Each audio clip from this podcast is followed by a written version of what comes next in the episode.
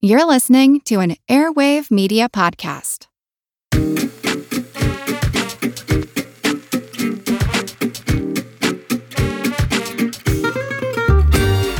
How do you become the man you truly are? Try becoming the woman you aren't. While Michael Dorsey can take the blame for his desperate transformation into Dorothy Michaels, it's she who gets the credit for making him a better man. How are gender dynamics reflected in our relationships to ourselves? When are we staying true to ourselves, and when are we just acting out a role for others? Today, we're discussing Sydney Pollack's 1982 film, Tootsie. This is Wes Alwan, And this is Erin Alonic. and you're listening to Subtext.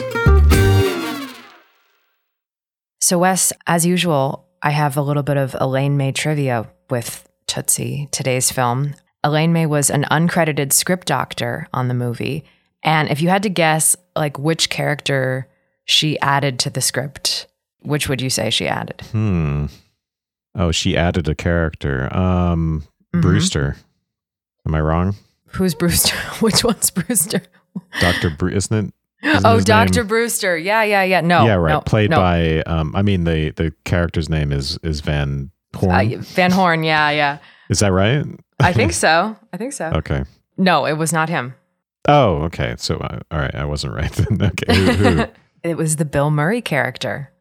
Interesting. Yeah, the pretentious playwright. But according to some blog that I found, there was an interview with Dustin Hoffman in which he talked about what her contributions were. And what did he say? She came up with my roommate, and that the girlfriend has to have a terrible lover, and she has to have a kid and a father who falls in love. and she said, I'm telling you right now, you have to have a girl already in your life, and I'm going to write her with Teri Garr in mind Wow. and she wrote it in three to four weeks, and that was it.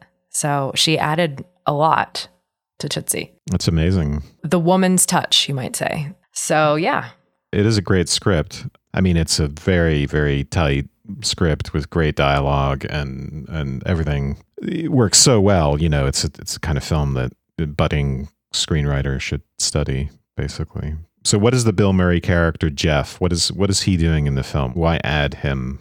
that's a really good question because I think most people think, not most people, I think a couple of people have said that he is sort of an outcast in the film. like he's that nobody quite knows what he's doing in the film, I think. So he's pretentious and yet at the same time like very accepting of what Michael is doing, right? He's a little bit of this sort of pretentious director, New York stage kind of caricature on the one hand. And on the other hand, he seems to be sort of the voice for the audience or almost like the interjection of the audience at certain points. Like he's he's able to come in and be like, oh, this is this is very strange. Or can even interfere in the scene like when John Van Horn and Michael are in his apartment and Van Horn is like about to force himself on Michael. So there's there's like a witness to everything going on with Michael and there's a sort of get out of jail free card when things get a little too crazy. What what do you think? Yeah, I think all of that's right. I hadn't really given a lot of thought to this when you brought up that Elaine May added him to the script, and I started to think about why that might be. I think he's the only character who really functions as a kind of mentor character in the film for Michael, and he's not much of a mentor character, but he- so he's a foil. He he offsets Michael's mania. Michael is is quite manic in the beginning of the film. You he's a hustler, right? And he he's not just a hustler, but he preaches the religion of hustling to his acting class. Re- really, he preaches two different contradictory things to his acting students, which is on the one hand to always work and and sort of maintain some sense of optimism even though you're hardly ever going to work right? Get on unemployment. And on the other hand be true to yourself. You got to play the part that's in you.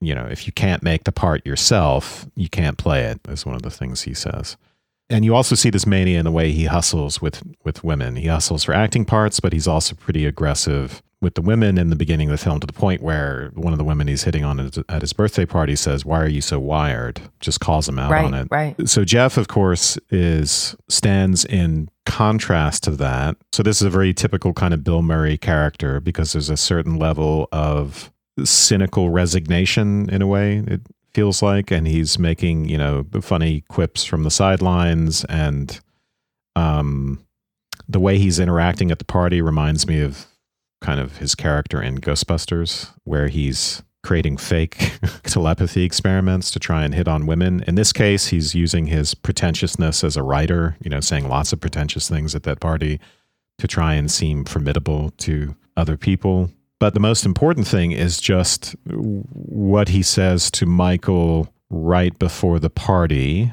which is something like, you know, they're having a debate about the necktie in Jeff's screenplay. Yeah. Yeah, this classic uh, the line. Necktie, the necktie is what's wrong with your play. yeah. then Jeff says, Today's your birthday, Michael. And you haven't mentioned it all day. And then Michael says, No, no, no. Don't start with that, man. And I think Jeff says, I think you're you're allergic to it. And Michael says, I'm a character actor. Age has no effect on me. Which is really interesting, right? Because that Mhm. stands in contrast to the fact that he's a 40 year old essentially failed actor who's no one no one will, wants to work with. Age certainly does have an effect on him from that perspective. And then he asks Jeff, "How does one not be depressed?" And Jeff says, instead of trying to be the, to be Michael Dorsey, the great actor, or Michael Dorsey, the great waiter, why not just try to be Michael Dorsey? Yeah. And then Michael responds, I am Michael Dorsey. I am Michael Dorsey. I don't know what the payoff is. Well, say it like you mean it. I am Michael Dorsey. Fine. Okay. So, and then there's the surprise party.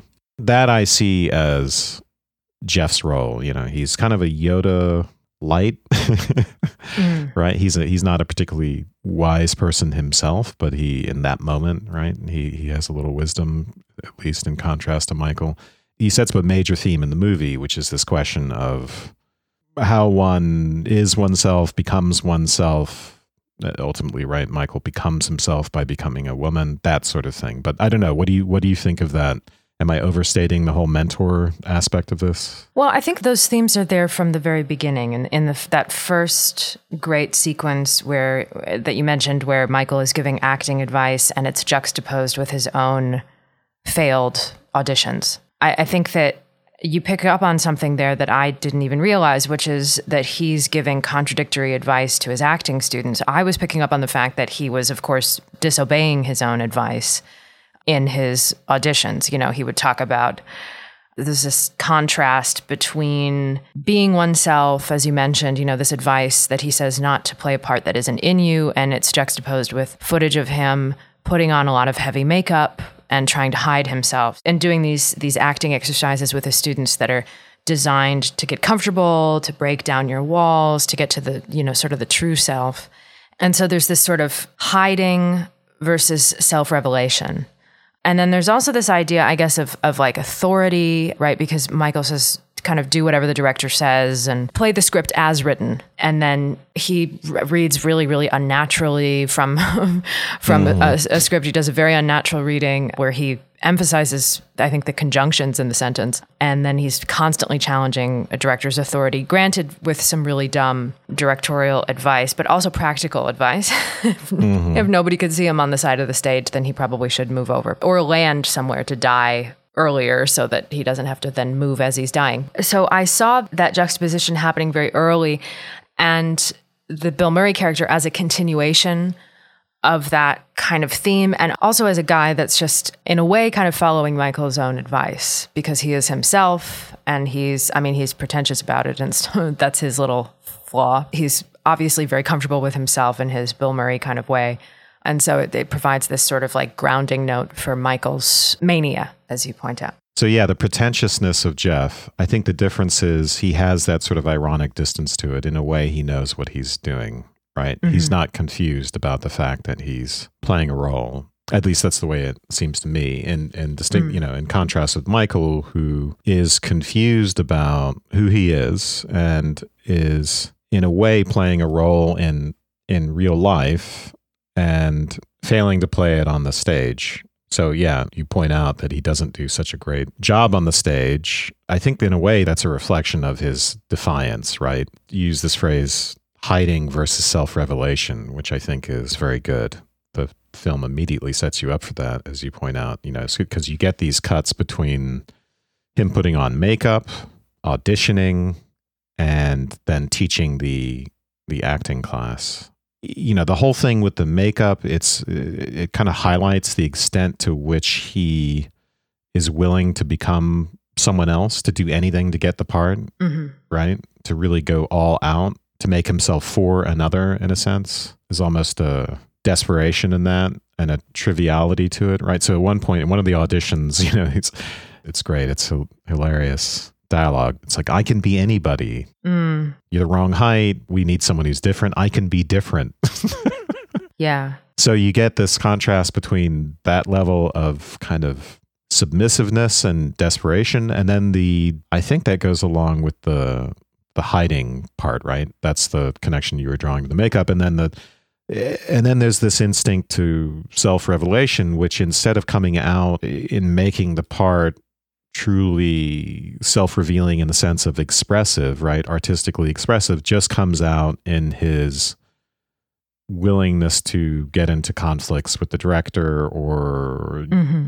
you know, give his class advice about not merely submitting to the director or to the writer, you know, playing it as themselves, something like that. And that progresses through these intercuts. So he gets more and more he starts out submissive and then he gets more and more defiant and it kind of culminates with you know i'm not going to walk to the center of the stage while i'm dying that's stupid you know not with me as tolstoy so he quits one of the rare jobs it seems like that he gets this lack of self-awareness i guess that the acting lessons and his actual acting experiences the disconnect between those two things i think shows uh, he's a very shallow actor in a way. I, I, was I was talking about this just last night with a friend. This this idea of motion and stillness in acting. And I was talking about this is, is funny actually. This is pretty relevant since Michael is so manic. I was talking about the the great Italian actress Eleonora Duse. Do, do you know? Are you familiar with Duse? No one knows her, and partially that's by her own design. But anyway, she was uh, a rival to Sarah Bernhardt. So, mm. so back in the olden days, they represented two very different schools of acting, and and Duse, her natural naturalness and lack of pretension and uh, lack of sort of, you know, the typical histrionics of the day, the silent movie style acting, even on the stage, you know, where you're doing, where you're sort of miming and reproducing all of these very large uh, emotions through through the body. She didn't do any of that, and she stayed extremely still. And she was noted for this. It's now considered to be her genius was her stillness versus mm. all of this sort of um, business that typical stage actors of the day and and you know Bernhardt included in that were doing with this you know showing that they were upset by sort of you know moving their arms in this histrionic way and sort of like you know this sort of faux rending of their garments kind of thing you know you can imagine this this sort mm-hmm. of miming and and we were talking about still like what creates that stillness and it seemed to me that it was like a sense of centeredness and a sense of understanding of, of oneself and a contentment in oneself to just let the scene play and to just stay still and let it do what it has to do. So it's like you can let go. You don't have to be in, in hyper control of everything and that that the more sort of stable your ego, the more, the more willing you are to cede that power. And yet at the same time, it is a power. It's like a drawing to yourself almost. It's funny because in a way, I mean, that sort of still point of the of the turning world. It's this contrast between the movie actor and the stage actor that I've, I've talked there? about before on the show. I know where you have your persona and then you sort of meld a part to you versus just being this pure chameleon. I think there's obviously a crossover between the two and that you have to have a sense of yourself whether you're a stage actor or a movie actor but just in terms of the persona.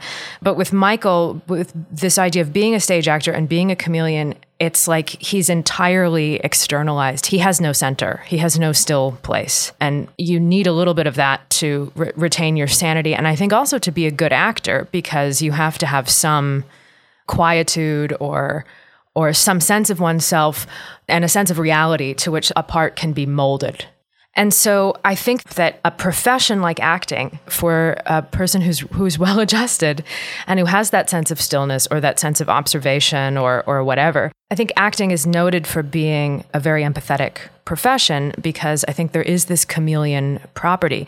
But in a way, what Michael is is just he's, he's like a, a dress on a rack, right? Like he's he's just sort of going through all of these different personas. He's not truly inhabiting them and he's not really learning from any of these characters that he's taking on and if he if he was learning and if he was being empathetic and and had a sort of a sense of stillness at the center then i think he would not be quite so clueless about for instance the way that he treats women so he persists in like dorothy gives him this it seems to me because he persists in his terrible treatment of women until pretty late in the film, like almost until the end of the film, because he still doesn't learn to self reflect. He still doesn't learn that what the director is doing to Jessica Lange's character he is doing to Teri Garr. Mm-hmm. So there's no sense of almost like accumulated experience that goes into making a person.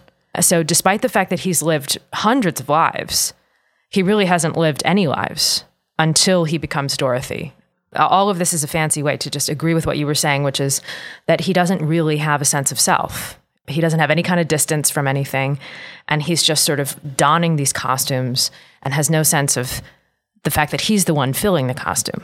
I like all of that about the connection to acting and quietude. It, it's as if he he's kind of switched things. It's almost as if the acting is kind of this monster that's broken out of the theatrical context and mm. it's the way now he approaches life to the point where he can't do it very well on stage so that mm-hmm. making himself up before he goes to an audition is that for the character or is that part of the hustle to try and win over the director it sort of in a way stands outside of the part a little bit and yeah you know what you say about i hadn't thought about this the this part for acting the the sense in which you need to be yourself and to be centered and to have a, a kind of stillness in order to be able to successfully branch out and convincingly do your parts, right? Acting is involving being oneself in an empathetic relation to another instead of as complete merger with another, where the latter kind of reflects a loss of self and maybe even a um, kind of conforming oneself to a certain idea of, of being someone else and possibly even a caricature or conforming oneself to the expectations of the person running the audition or maybe even ultimately to the expectations of the of the audience. So the extent to which you you, you have to be oneself to convincingly play another is, is something that I don't think it occurred to me in the way that you put it. And then the you know the connection to empathy, of course. In general, we're going to connect this all to his development of empathy for women and the way in which his relationship to women changes, right? His capacity to actually love instead of, you know, mm-hmm. in the beginning, he hustles women in the same way he's hustling acting parts and he's being very aggressive about it. And and then ultimately this empathy and playing the part of a woman but knowing that he's playing that part maybe doing more of what you what you said he should be doing as an actor will allow him to uh, to change the way he he relates to women. It's a, a lesson that he learns really late because you know in that sequence where he he hears from Jessica Lange's character what she wants from a man in terms of you know the pickup line that she mm-hmm. the super honest pickup line and then he, yeah. then he then he tries it that moment reminded me so much of groundhog day it's like he's he's trying to learn how to be a man and he hasn't he's still in the the sequence of the repeated day if you will mm. where Very he good, yeah. is, is thinks that he's learning because he thinks that he's giving the woman what she says that she wants and um, is uh, adapting his behavior, but he's really just reading her back a script that she's given him. Right. He's just he's still just being an actor. This is like Groundhog Day for the world's world's most prolific actor until he finally learns to uh, uh, like be honest with Teri Garr and actually be him, himself, whatever that is, and, and adapt that behavior. But I guess we should talk about what is it about Dorothy that makes Michael himself? What is that magic that's going on there? Yeah. When he becomes um, a woman. Yeah, I mean, he'll use this line in the very end you know, you don't know me from Adam, but I was a better man with you as a woman than I ever was with a woman as a man, which mm. is just great. And it made me think that, you know, there, there's Freud has this great, it's actually a footnote in a paper, and I've probably mentioned it before, but he says something like every sexual relationship is between four people because there's a masculine, there are masculine components and feminine components to everyone's personalities. And then those kind of enter into significant relations with each other, regardless of what the whole people are doing. And so I think the most obvious part of this, right, is just that he's forced into a position of empathy Mm-hmm. So that's one part of this, and then you you one might say he's he gets more in touch with his femininity, right? Which is ironic because you know it starts out with him putting on makeup, and there are lots of connections between the way he approaches auditions, right, and the idea of femininity as altering one's appearance, right, to be desirable, all of that stuff is supposed to be in parallel. But once again, he doesn't get the plight of that, even though he's suffering the plight of the actor, uh, which is again parallel to the plight of women in this sense. He doesn't he doesn't actually grasp their plight. So I, th- I think empathy is one part of it, and then also he's just what becoming a woman does is it shows him his predicament in a very sharp and obvious way. This kind of hmm. conflict he has between kind of self subordination and being for another, putting on a disguise, putting on a face, and then the more self expressive, assertive side of himself, which he all of which he puts into his his ambitions on the stage, but he loses that in his personal life. You know, he can't be Michael, and he searches for self expression through acting instead. So he tries to be himself on the stage while being another in real life, and so succeeds in in doing neither. And in a way, he needs to reverse that. So he's forced to make a choice in the sense that he ultimately he's going to have to make a decision between continuing to be Dorothy and having a relationship with Julie. So I think that's that's another part of this is just he's forced to address the conflict between the possibility of intimacy and the way in which he has put everything into his ambitions, right? So when he starts out when he gets, you know, after that great middle of the movie montage go Tootsie Go. He's really successful. yeah. And then he's asking his agent, you know, I can, you know, I have plenty to say to women. I've been an unemployed actor for 20 years. I know what it's like sitting by the phone, waiting for, for it to ring. And then when finally, you know, I get a job and I have no control. And there's a lot of great lines in this, you know, where his agent says, You're a man. Yes, I realize that, of course, but I'm also an actress, potentially yeah. a great actress. And he goes through all the parts that he wants Lady Macbeth, the Eleanor Roosevelt story for some reason. Yeah, yeah, it's pretty good. It's not long after that, right, that he's desperate to get out of that, right? He's desperate to not be Dorothy anymore. And that's just a matter of weeks, right? So he's willing to give up this incredible success because of Julie. That's also part of how being a woman is the key to becoming himself because being himself loving another, empathizing with another, these things are all interrelated. Yeah, I like that a lot. I, I love the the part where he's um, chatting with Bill Murray's character and primping his wig on the mannequin head. he says something like, "I think Dorothy is smarter than me." Yes. Which I love because of course it's impossible. And it's because he's just accessing, as you're saying, like that, that part of himself that is submerged in his hangups and his sort of tied up in this masculine ego that can't let anybody get a word in and that has to fight with people and in becoming Dorothy in a in a way he's learning that women have to have a different way of dealing with people's aggression and a different way of dealing with their own aggression. I love the scene where he decides to make the changes that he wants to make to the script and then just apologizes to mm-hmm. the director afterward. You know, it's easier to beg forgiveness than ask permission mm-hmm. or whatever the expression is. In being a woman, he's basically discovering how to be a person who tries to get along with people. you know, mm-hmm. and in order to do that, you have to have some understanding of people's motivations. You have to be able to be softer with people and and understand their own egos and foible and kind of play with that. Sometimes his his little speeches to Sidney Paul, you know, they're so aggravating because he's like, I know what it's like to be a woman because what I know what it's like to be dumped or to be be rejected or something like that's that's the state of being a woman is to sit by the phone and have no one call. Some of those speeches are a little aggravating to me, but the parts of Dorothy that he I think really learns from are these this balancing act that all women I think have to and and of course many men do this well too but that all women have to find in their own lives which is which is to really understand where other people are coming from and to have to you know it's it's this this tension with women and and social norms and things that, that women have to navigate every day right? Which is that if you if you're too aggressive then you're a bitch. If you're not aggressive enough then you're a wimp. And you have to try and kind of learn to i don't want to say play people but but manage you know manage people manage people properly. And so that would suggest that Michael's character is basically just learning how to play a role again, but it actually has to come from this deeply intuitive sense of what you know is going to work for somebody. You know, how can I get what I want and they can get what they want? How can I get what I want without wounding somebody else?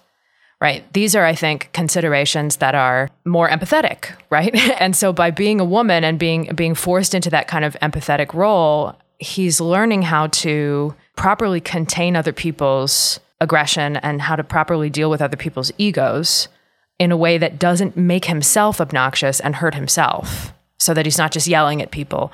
He's kind of being manipulative, but it's funny, it's like manipulative as a means of self growth. Yeah, no, that's very good. I was thinking at one point when you were you were talking about the predicament of women in the position of objectification and being an object of desire. Uh, some of what we're saying goes for everyone to some extent, mm-hmm. male and female. It's not like men have no experience of this, but it's at the very least, it's um, particularly strong for women. So being the objects of the male gaze, so to speak, to be lusted after, and it's a certain kind of power, right? And it's a power that has something to do with mere appearance to be pursued just because of physical appearance, but it's also a enormously troubling predicament. You know, the, the predicament for for men is often just to be in a state of constant agitated desire and the predicament for women going by the stereotypes and I know there's this can be nuance and individual differences have to be added to this but you know the predicament for women is to be the object of desire. There are different sets of skills involved in navigating those two different positions. And of course, if Michael learns anything, it's about navigating that other position, even though he's not he's not particularly attractive. It's that great scene when they're like, "Don't let the cameras get too close." It's almost yeah, panic so in the control room. How do you feel about Cleveland? but he gets it to the extent that, regardless of whether he's beautiful or or not, you know, he understands what it's like to put a lot of effort into his appearance. And he understands what it's like to worry about that, not just from the standpoint of someone who's trying to succeed at an audition, but as something that's constant. It's a, you know, at least to the extent that he's living in that role, it's a constant problem for him. Yeah, the other thing I, I was thinking about, you were, you're talking about the dealing with other, other people's egos but his defiance does find a kind of outlet, a healthy outlet in the Dorothy character. He gets to do some of the things that he was doing that were making people not want to work with him, like just changing the dialogue. yeah. Mm-hmm. And grabbing Dr. Brewster by the by the face. That's the best. Which really got him excited. And and then of course he's telling off the director for calling Dorothy Tootsie and and so on and so forth. That assertiveness, which right, the idea right is that that, that can hurt women, and some somehow in this situation, it situationally it works, and part of the reason why it why it works is just because it fits the role and it's an immediate hit with audiences. I don't know. I don't have a firm conclusion about that. I was just trying to think through the uh, connection between the fact that he's becoming more empathetic and learning to deal with other people's egos, and yet the defiant part of him doesn't just completely disappear because of that. He's he gets the self assertion and, and some of the being Michael in a way that he, that he was lacking. Yeah, he becomes uh, like what for me would be the perfect woman. It's like he becomes a 1940s. Hmm heroine. He becomes like uh, Barbara Stanwyck or or Roz Russell, right? Like these strong women that have actually very like what is um I keep speaking in these generalities, and I'm talking about obviously like societal standards and expectations, but brassy, sort of like ballsy women who are like to me like the best, you know, the best kind of women. Like they're not going to be anybody's doormat. They're sweet and they have this kind of like heart of gold element to them, but they don't take anybody's crap and they're not afraid to assert themselves, stand up for themselves. And it's from this whole sort of ethos of women having go, having to go to work in the Great Depression and then having to again stay in the workforce or, or, or even enter the workforce for the first time during World War II when the men were away. It's uncomfortable, I think, maybe in Tootsie because it's so literalized. But I think there is a way in which women would do better to sort of be able to inhabit those classically masculine traits and vice versa. Mm-hmm. And so it's uncomfortable in Tootsie, I think, because w- you have to deal with the fact that it's it's made very literal and that he's a man who's, you know, I love the idea that he's he's he's a male actor who can't get any work, so he has to go for a woman's but like women's parts mm. are so easy to come by that he can just yeah. you know take this. Don't think too hard about it or it gets it gets a little bit uh, icky and infuriating. It's kind of funny but uh, well it's part of the yeah it's part of the irony of the it's totally the totally but it's in a sense he's ta- he hasn't really taken it away from sandy but because she lost you know she wasn't able to get it but of course he didn't in a way right? So right he's right. taking a part that his friend really really wanted the idea too that like good parts for women are really the, the parts that are a dime a dozen. Of course, he has to go, he has to gender swap in order to get a part because he's so universally hated as himself. You know, so as I'm saying, it, it's it's literalized, but there's definitely something about this idea of exploring your masculine side if you're a woman and exploring your feminine side if you're a man whatever those things are according to um, you know the popular construction and sort of integrating those elements of your personality mm-hmm. as a kind of a balancing act i guess and so it's it's made really really literal here in funny ways but it's uh, it's what i find attractive about like i think I, I find certain feminine and empathetic and whatever, you know, quote unquote feminine qualities that we classically associate with females, I, I often find those qualities attractive in men. And I think I find quote unquote masculine qualities attractive in women. And I'm not talking about sexual attraction. I'm talking about, you know, a well rounded personality. So it sort of rounds off his personality, is what I, I think I'm trying to say. Yeah. I like this word that you're using, integration, because it's not just about amping up the feminine side of oneself or amping up the masculine side about, of oneself. It's the way in which they're related, it's the, the extent to which they are, they could be split off from each other because mm-hmm. it's not simply that he doesn't have a feminine side, right? The feminine side shows up from the very beginning and the making himself up and, and the, again, the problem of being for another and, and, and the audition, all of that stuff. But it's the unintegrated with the more defiant side of himself, the self expressive part, you know, be true to yourself as an artist part where he's pissing everyone off those two things have to come together. And the way he the other interesting thing that you were you were getting at is that he integrates them in himself by integrating them in Dorothy. He sees the necessity of doing that in Dorothy in part just because it's it's the way he gets the part. This is sort of a a huge gamble. It's sort of a huge last ditch thing he's doing just dressing up becoming Dorothy and then also immediately and predictably being rejected because of his looks and then taking a gamble and saying some what it, what is it he says to them? You ought to be ashamed of yourself. Mm-hmm. yes i think just try to do southern accent.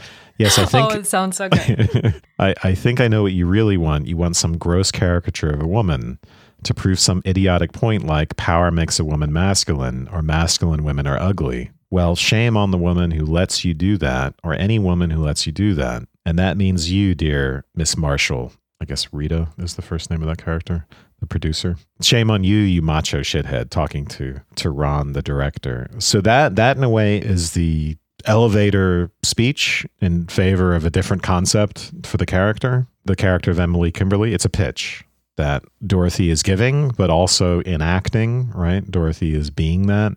So really, it's you know, it, this is a necessity is the mother of invention moment where the recognition of the need to integrate the masculine and feminine you know it's part of his gamble to win the part and pitch integration let's say as something that will work better on the uh, on the soap opera maybe which it does which it does. Oh and it yeah it totally improves the script and it makes dorothy or dorothy's character emily into a well-rounded woman because of the fact that he Dorothy isn't playing her as a doormat, as like a, a hyper feminized, you know, stereotype of a woman who just like tells the abused wife to, you know, keep her chin up or, or whatever the, you know, whatever the thing on the prompter said. Yeah. So yeah, it's like she's going from being this really bland, sad stereotype of a woman to becoming like a Barbara Stanwyck. You kick the crap out of him, or you get, you know. And in a way, like Rita, the executive, is kind of like Dorothy, right? Like she's kind of a more integrated. Right. It's funny to keep using that word. She's an integrated person. Um, yeah, she's she has that that personality in herself. And so the fact that she's associated with this um, really terrible soap opera, which I think, you know, we're supposed to get the impression that this is like one of the worst soaps. Well, let's discuss some of that because I, I think it's so great. the rehearsal on set, you know, I just love some of the early the way this is set up. You know, so you've you've got the guy on the floor, the tubes are have come out of his, you know, this patient. yeah. and you just get this line you know he's getting the instruction. That when you grab her maybe, maybe you even say anthea anthea and he says yeah that's good. And then out of nowhere is my violin here? Somewhere in the room? Just love that. No your violin sunk. It's at the bottom of the lake violin fell through the ice I love the fact that his character comes back later in a in a funeral parlor scene because he asked for a raise. yeah. So they have to kill him off. exactly I didn't realize he was that sick. No, I just asked for a raise. it's great because this is like the moment where Dorothy and the Wizard of Oz, right, walks out into Munchkin Land and it's all Technicolor. Mm-hmm. This is his first day of work, and it's uh, with the rehearsal, and it's so it's over the top soap opera. So it's it's a land of caricature. Well, and it's it's also by actually being an actor. This this just occurred to me.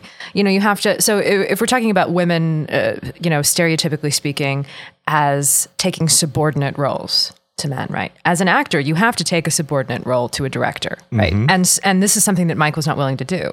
Right. And also a soap opera.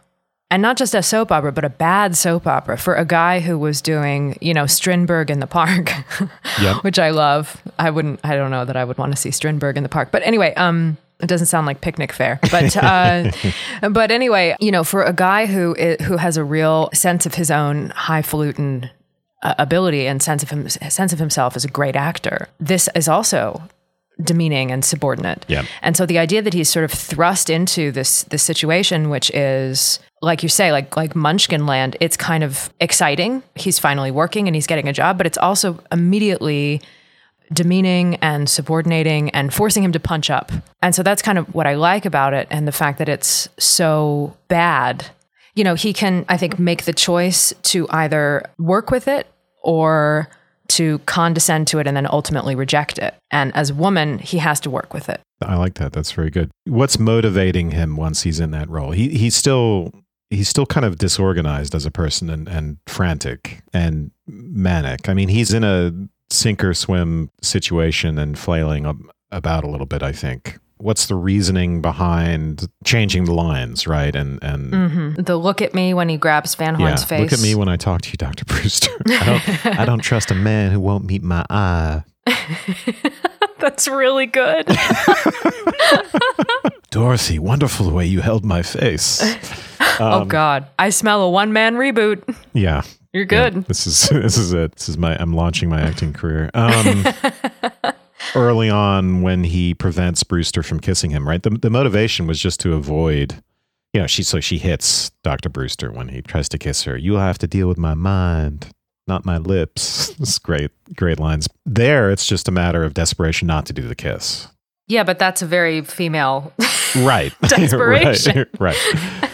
With the added incentive that, you know, he's a heterosexual guy. But so there's not a huge master plan about I'm going to build a strong female character who's going to be really popular with the public. It's just him uh, navigating the situation and which women have to navigate and then it fits. It sort of fortuitously serves a larger purpose. and that's what I like, I think, about the, the final uh, monologue when he does the reveal and he's floundering. Because, you know, you get this sense like, okay, is he not only a great actor, he's a great writer too? Or where is all this talent coming from? It's not as though he sees Dorothy as a type. As I think you're suggesting, he's only adapting to the situation, and so he's not coming in and saying, "Oh, you know, um, Emily's going to be this this ballsy woman who doesn't take any crap."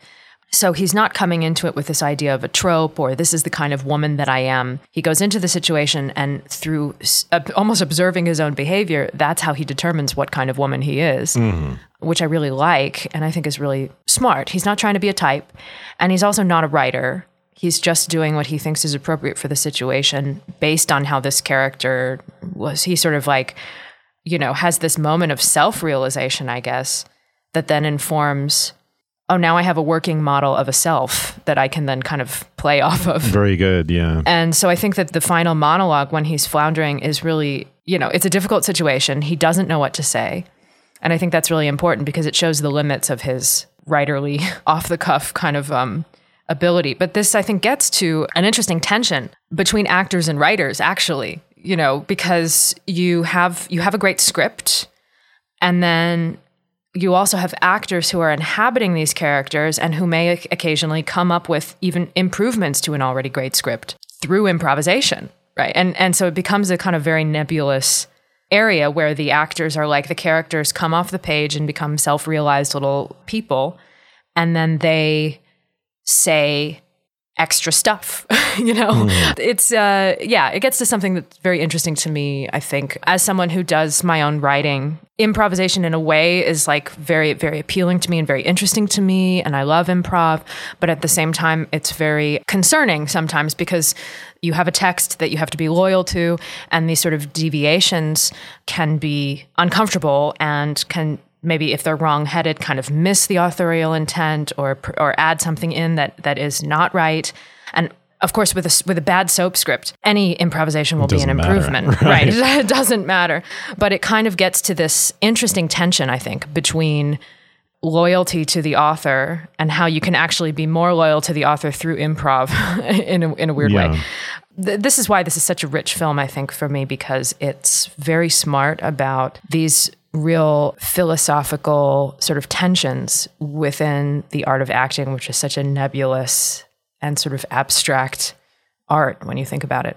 Well, he's freed up to some extent by the lower stakes of the soap opera environment, right? Mm-hmm. Any improv- mm-hmm. improvisation could be an improvement, and and it doesn't matter how absurd your improvisation is, right? And how bad it is, yeah. It fits, right? And then I, I love like Jeff's reaction to watching this on TV. You know, that hospital sure is a nutty place. it's like, it's uh, any more implausible when he, you know, he, when he does the reveal to, you know, as the brother. Is that any more implausible than whatever that subplot was with the violin and falling right. through the ice? right. So there's that kind of improvisational freedom in a sense. But also, as you were mentioning, he can give up some of his pretentiousness and his, oh, I'm such an artist and so that his his defiance is a bit different. It's not just I'm not going to walk across the stage to die. It's a defiance predicated on a kind of gut improvisational feeling and then again the necessities of the moment the kind of urgency of his situation as playing dorothy not just playing emily kimberly either you were saying this or i was thinking it as you were saying this but you know he he kind of succeeds as dorothy because he stops trying to be an actor mm mm-hmm. in that moment. It's not just acting, I'm being an actor, you know, it's he's trying to survive. He has to think both about being Emily Kimberly and about being Dorothy.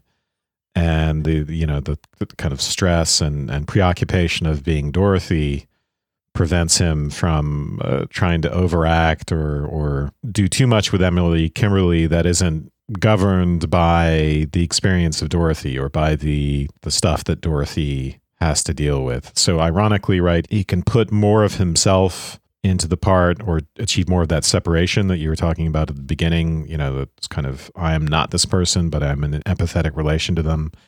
He can be more himself by being Dorothy. So that's one of the great ironies of the film, and and there and therefore a better actor because he's more himself and not just someone who puts makeup on, not just someone who is trying to be what is required to to get the part. Yeah, I love that. You're really um, pointing out to me how that works in the film. The whole thing is almost like an acting exercise in which you would try to distract yourself by performing some task that that distracts your your thinking mind, your active mind to free up more of your unconscious, you know? Right. So that that double acting challenge is sort of fulfilling that role. Right. I was just thinking about the fact that Jessica Lange was the only Oscar winner from uh, out of all of the performances in this film, which is so interesting. I mean, I think her I think she does a good job. I think her character is you know, she's very soulful and you know, not not a stereotype at all. It's very smartly done. Was she up against Dustin Hoffman for Best Actress? Or Yeah, right. well, you know, she was up against Teri Garr, I think, and for their supporting actress category? Is yeah. And you know, I was thinking about this. I was like, you know, okay, so Hoffman's role is is obviously it's a true feat. Um, you know, Bill Murray's great being Bill Murray. You know, Mm-hmm. Dabney Coleman I think is like one of the most underrated character actors of the 80s. I mean, he's just great in everything He he, plays does. the best male chauvinist pig that you can get Yeah, possibly. get. exactly. Yeah. exactly. But I would say that the two best, and you can tell me what you think. I'm curious. I'd say the two best performances in this film are, um, I'd say Teri Garr is the, is just delivering I an love- yeah, unbelievable I- I love performance. Teri Garr. yeah, and Charles Durning, just incredible character actor. Um, Van Horn slash Brewster. no, as as Jessica Lange's dad. Oh, oh, right, right. Yeah. Yeah. So I kind of, I mean, I love Teri Garr. So I kind of wish that she had won because I love, I love that when she screams at Michael to give her the pain now. it's so good. Yeah, yeah. She's so great. I mean, every single performance is great. In a movie of great performances, which was your favorite performance? I think I agree with you that I like Teri Garr as the best. And then as far as the Durning character, Les, Julie's father, it's well done. I didn't think a lot about that character and and you know that performance in particular. I think I would go with Teri Garr, but I have a special, you know, I also have like a just a kind of affection for the kind of character that she is and and often plays, right? So Totally. there's a little bit of a flaky aspect, but but not too much. I don't know if you agree with that. Oh, yeah. I mean, it makes her so charming. Yeah. in this. I never thought about this until now, but like, is she actually right for Michael? So I think this is one of the interesting aspects of the film. So, and maybe Elaine May, if she were here, she could tell us about why why he needed the female friend. Please come here and tell me, Elaine May. Yeah, right. know, we I think we figured out Bill Murray's role. I, I mean, I think part of what that role illustrates is Michael's dilemma around intimacy, right? So he kind of has a friend zoned person in his orbit who, regardless of whether they're good for each other, obviously she's into him, and all it takes is, you know, him with his pants around his ankles in her room. You know, she, she jumps on that as absurd as it is, and he shuffles over to her. You know, I want you. Yeah, what's what's the real soap opera trope going on here? right. So I think this is another thing that's split in him the sort of affectionate and sexual sides of him. And this is a classic Oedipal, you know, what psychoanalysts would call an Oedipal thing, where he has trouble integrating the sexual side and the affectionate side. So Sandy is there to be the object of his platonic affections and then he can go to parties and hit on women in an aggressive way say you know you have a terrific face Mm. Yeah, that's Christine Ebersole, by the way. That- oh yeah, young, very young Christine Ebersole. Sorry. and then and then end up going home with teri garr essentially to do platonic things like read lines together Which is like, why would Teri Garr be the object of someone's platonic? Uh, it doesn't. Anyway, yeah. right right so She's so too pretty to obviously it's right exactly. It's completely his problem. And you know in, in a different kind of movie they would you know in a different kind of romantic comedy they would have of course been the ones to end up together at the end. But of course this is not that type of movie. You're asking if they were right for each other. I think ultimately not. Teri Garr's character, I mean, I think she as an actress brings a lot of like surprising dignity to the role, which makes it so affecting. But it, it- you know, she's definitely done dirty by the by the movie. she tells us she's a doormat in relation to Yeah, yeah, love partners as is julie you know yeah. Um, That's so we get that kind of thing but go, go ahead yeah. That's exactly kind of what I wanted to explore. Like, how is Teri Garr's character that different from Julie.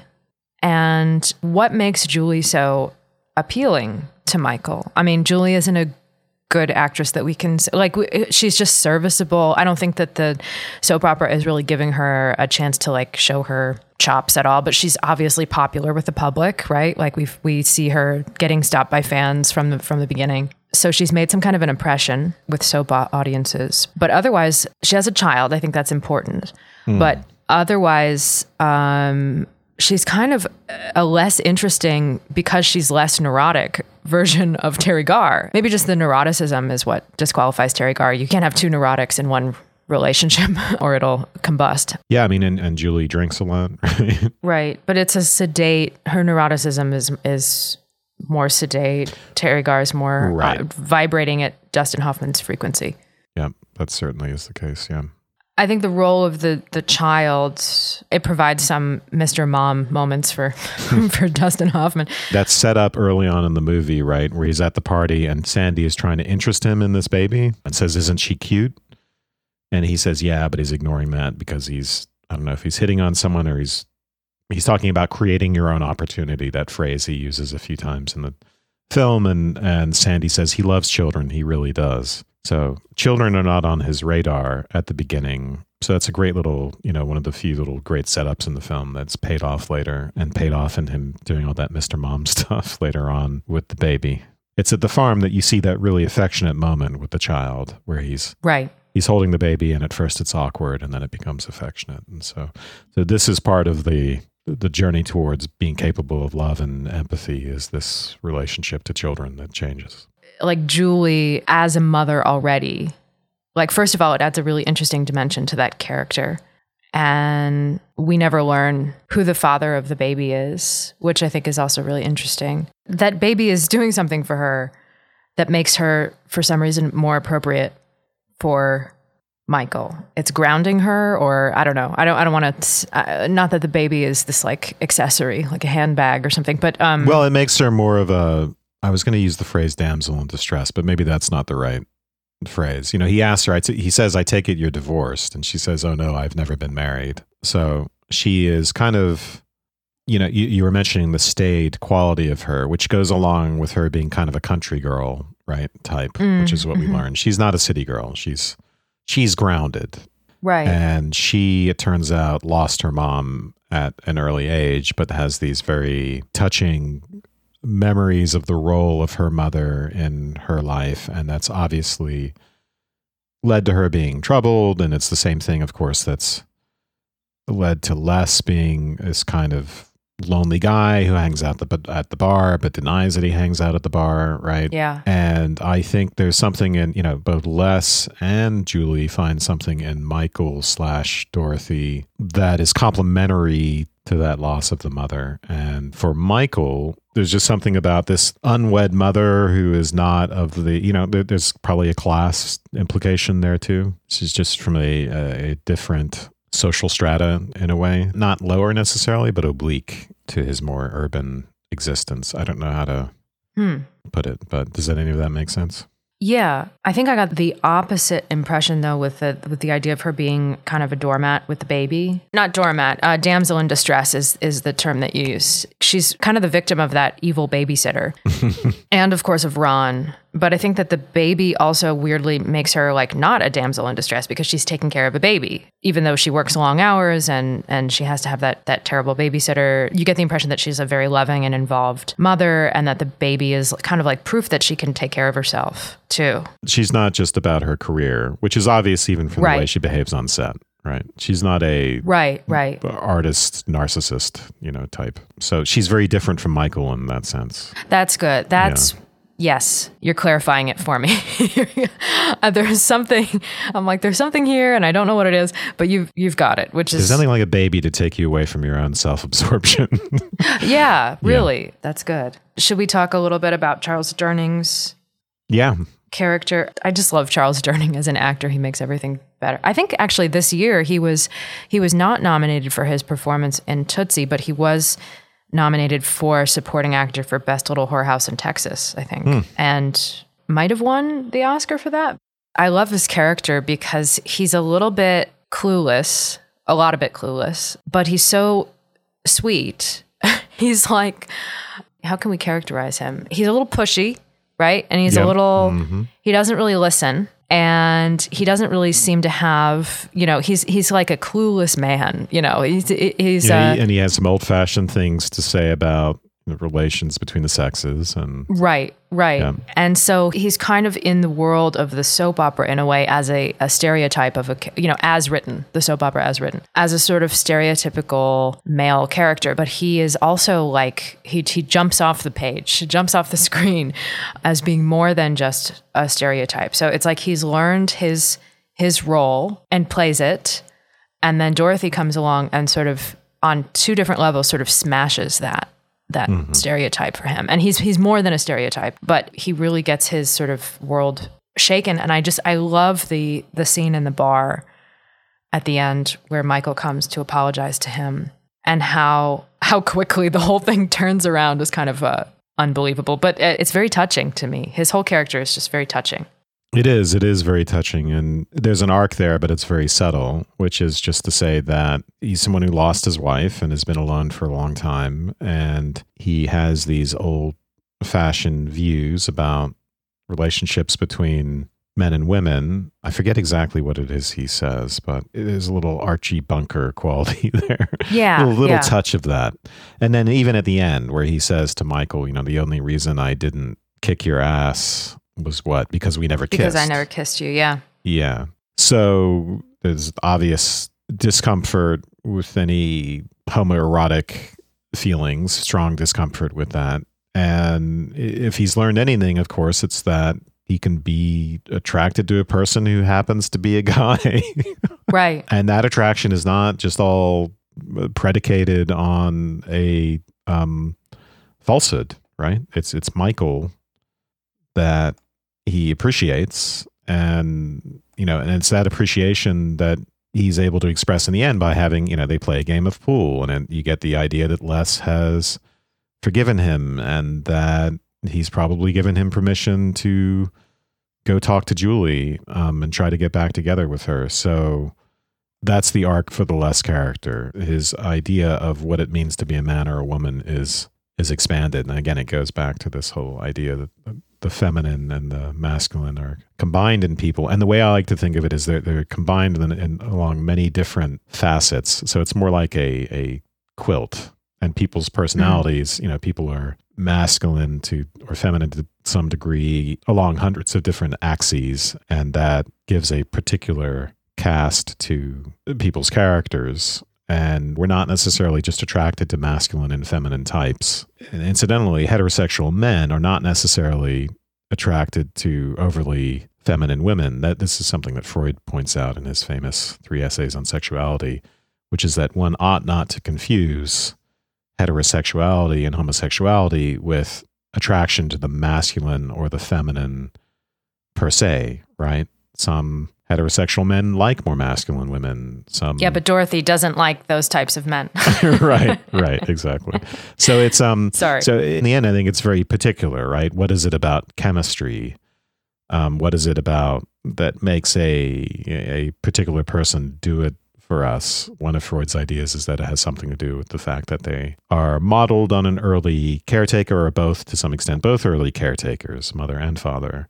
There are aspects of them that remind us of those early caretakers with whom we have such strong bonds.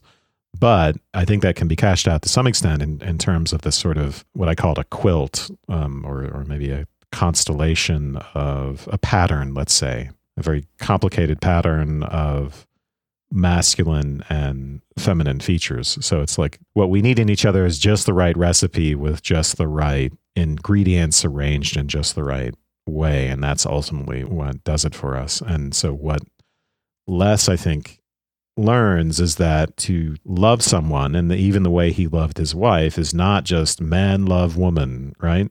right, right. It's much more complicated than that. There's a person there, and the person is a personality with all these different complicated facets. Hmm, I like that. All right. I think that's a good place to end it. Thank you. Thank you. And thank you to everyone who listened to this episode.